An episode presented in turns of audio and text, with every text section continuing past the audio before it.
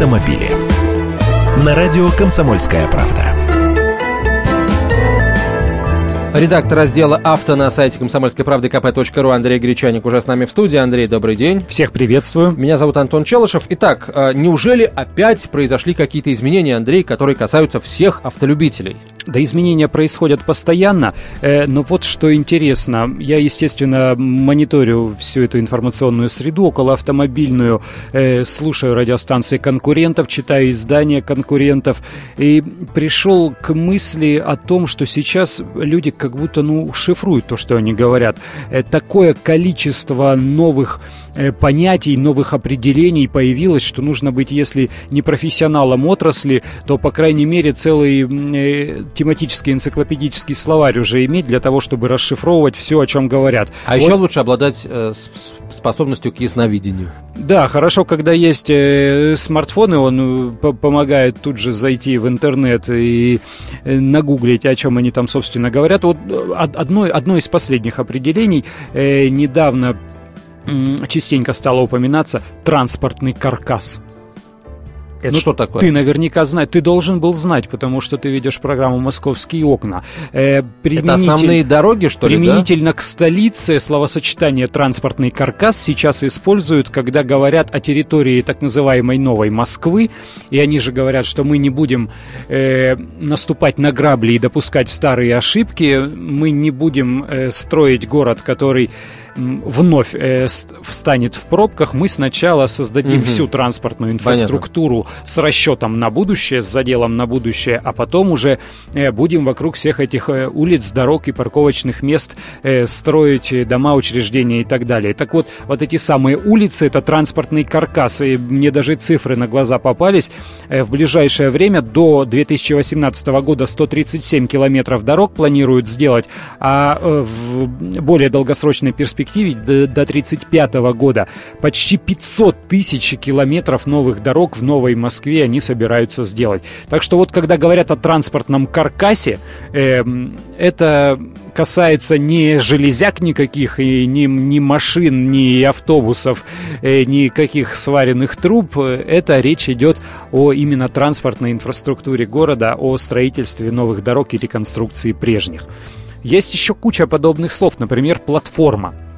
Я когда слышу слово платформа, ну сейчас уже привык, конечно, есть свои какие-то профессиональные деформации, а, но когда человек, незнакомый с э, автомобильной сферой, настолько глубоко, насколько с ней знакомы профессионалы отрасли, слышит слово «платформа», э, ему... Он оборачивается в поисках поезда. Чудится, да, что-то такое железнодорожное. Ну, например, вот железнодорожный вагон платформы, на котором контейнеры возят, или там танки, скажем. То есть э, большая плоская железяка, снизу колесные пары, и все вот это платформа. Так вот, применительно к автомобилям, платформа — это не некая тележка с колесами, это ну, технологическое решение. Сейчас очень часто используется слово платформа, потому что автобизнес старается экономить, э, компании сливаются, покупают друг друга, разоряются и на самом деле в реальности, несмотря на то, что количество марок и моделей автомобилей все время растет,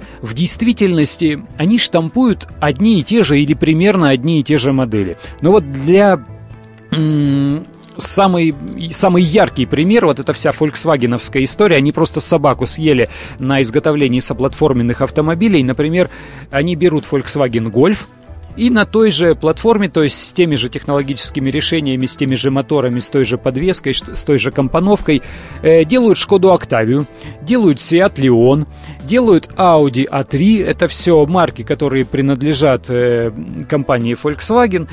И мы видим кучу автомобилей, одни подороже, другие подешевле, одни чуть больше, другие чуть меньше, одни престижные, другие массовые. Но в результате, в основе своей, это один и тот же автомобиль. Или компания Renault, если вот еще ближе к нашим реалиям, то же самое, прям вот профессионалы этого дела. Renault Logan, всем известная машина, до недавнего времени самая популярная из иномарок, сейчас ее потеснили. Э, на платформе Renault Logan сделан Renault Logan второго поколения, сделан автомобиль Renault Sandero, э, сделан автомобиль, кстати, Lada Largus, это не что иное, как универсал Renault Logan, э, сделан автомобиль Рено Дастер, уже внедорожник, самый на сегодняшний день популярный внедорожник на российском рынке. Сделан Nissan Альмера, который собирают на автовазе, это тоже Логан. Э, теперь уже Nissan Тирана, э, не так давно появившийся. Это тот же самый Рено Дастер. По сути, по своей конструкции, по моторам, по силовым установкам, по элементам подвески, это опять все тот же самый э, Renault Logan. Есть ли смысл говорить а, об этом а, с тревогой в голосе, если эта самая платформа сама по себе неплоха? И, например, а, вот эти вот подстраивания ее под а, там разные автомобили не, не влечет за собой там значительного ее там ухудшения ее конструктивных каких-то особенностей. Может быть, это и не так плохо? А, с одной стороны, это не так плохо, потому что это проверенные э, десятками, сотнями тысяч э, автомобилей, которые все детские болезни там уже и изжиты, все, что нужно было подшаманить, уже подшаманили. Э, с другой стороны, ни один автопроизводитель не любит говорить о том, что вот эта машина, она по сути, э, по сути вот та. Никогда не скажет э, представитель компании Mazda, что Mazda 3 это тот же самый Ford Focus. Ну, так, так не делается в автобизнесе. Все говорят, нет, это что вот это отдельная правда, машина, это, это конкретная. Да? да, как не похоже. Ford Focus прошлого поколения и Mazda 3 прошлого поколения это один и тот же автомобиль. И, и Volvo, кстати. Такой же. Это да, Саша, просто основой моего автомобильного мироздания сейчас сотрясаешь. Но есть еще одна история интересная. Сейчас есть такой бейдж инжиниринг это еще проще. То есть не делается соплатформенная машина, а берется та же самая машина, меняется там какая-нибудь стекляшечка, пластмассочка, приделывается другая эмблема, и это уже автомобиль не только друго, с другим названием, но и другой марки. Э, вот тот же самый Nissan Tiran, о котором я говорил, это тот же самый Renault Duster. Не похожий, не очень похожий, не почти такой же, а это та Абсолютно же самая машина. Там, ну, детали, вне, внешние изменения, это девушки сильнее преображаются после, после макияжа, чем э, Nissan Tirana изменился относительно э, Renault Duster, но он стоит уже дороже, и вам его продают как японский автомобиль, а не как автомобиль Рено. А если разобраться чуть глубже, то на других рынках, э, известные у нас как автомобили Рено, модели продаются под э, брендом Дача. Это румынский автомобиль. Дача Логан, э, Дача Дастер. И э, нам они пудрят нам мозги. Ну, ну на, на самом деле это действительно так. То есть хорошо, если ты предупрежден, значит вооружен, и ты готов переплатить э, за имя Nissan, потому что оно тебе больше нравится, или там э, тебе красивее кажется эта машина. Ну просто ты, может быть, э, к значку Nissan привык. Но если это э, другая машина, не хочется быть обманутым, хочется быть в курсе, именно вот об этом сейчас и говорю. А вот, Андрей, э, это означает, что, ну, я, я знаю, что очень многие, например, водители, да, трепетно относятся там э, к вот такой вот оценке, там, японская сборка. Если, например, это тот же Renault Duster, но он собирается в Японии, или это, в принципе, невозможно, в Японии не собираются? Э, если говорить об этих машинах, э, мы, я, я о них говорю много, потому что они страшно популярны в России.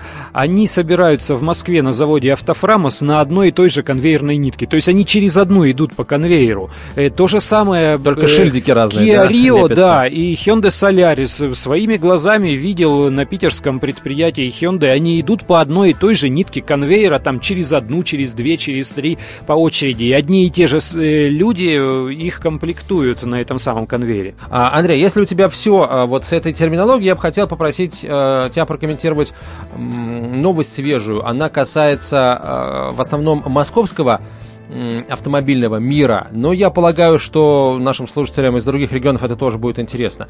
Вот начальник ГУВД Москвы Анатолий Иконин заявил о том, что в российской столице могут появиться, ну, люди, которых раньше называли и до сих пор называют аварийными комиссарами, он их назвал автомобильными комиссарами. То есть это а, представители страховых компаний, которые будут выезжать на место мелких ДТП вместо полицейских. Ну, полицейских же ждать по несколько часов приходится.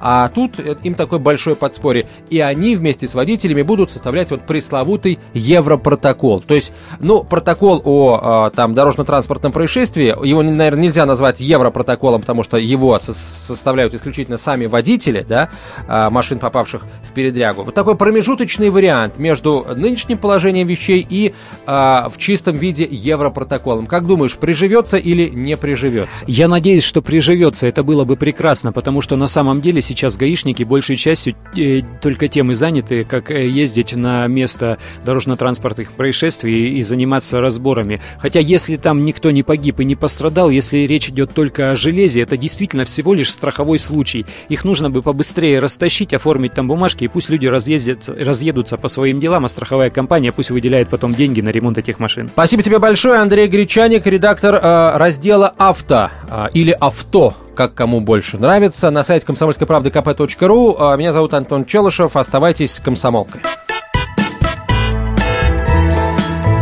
Автомобили.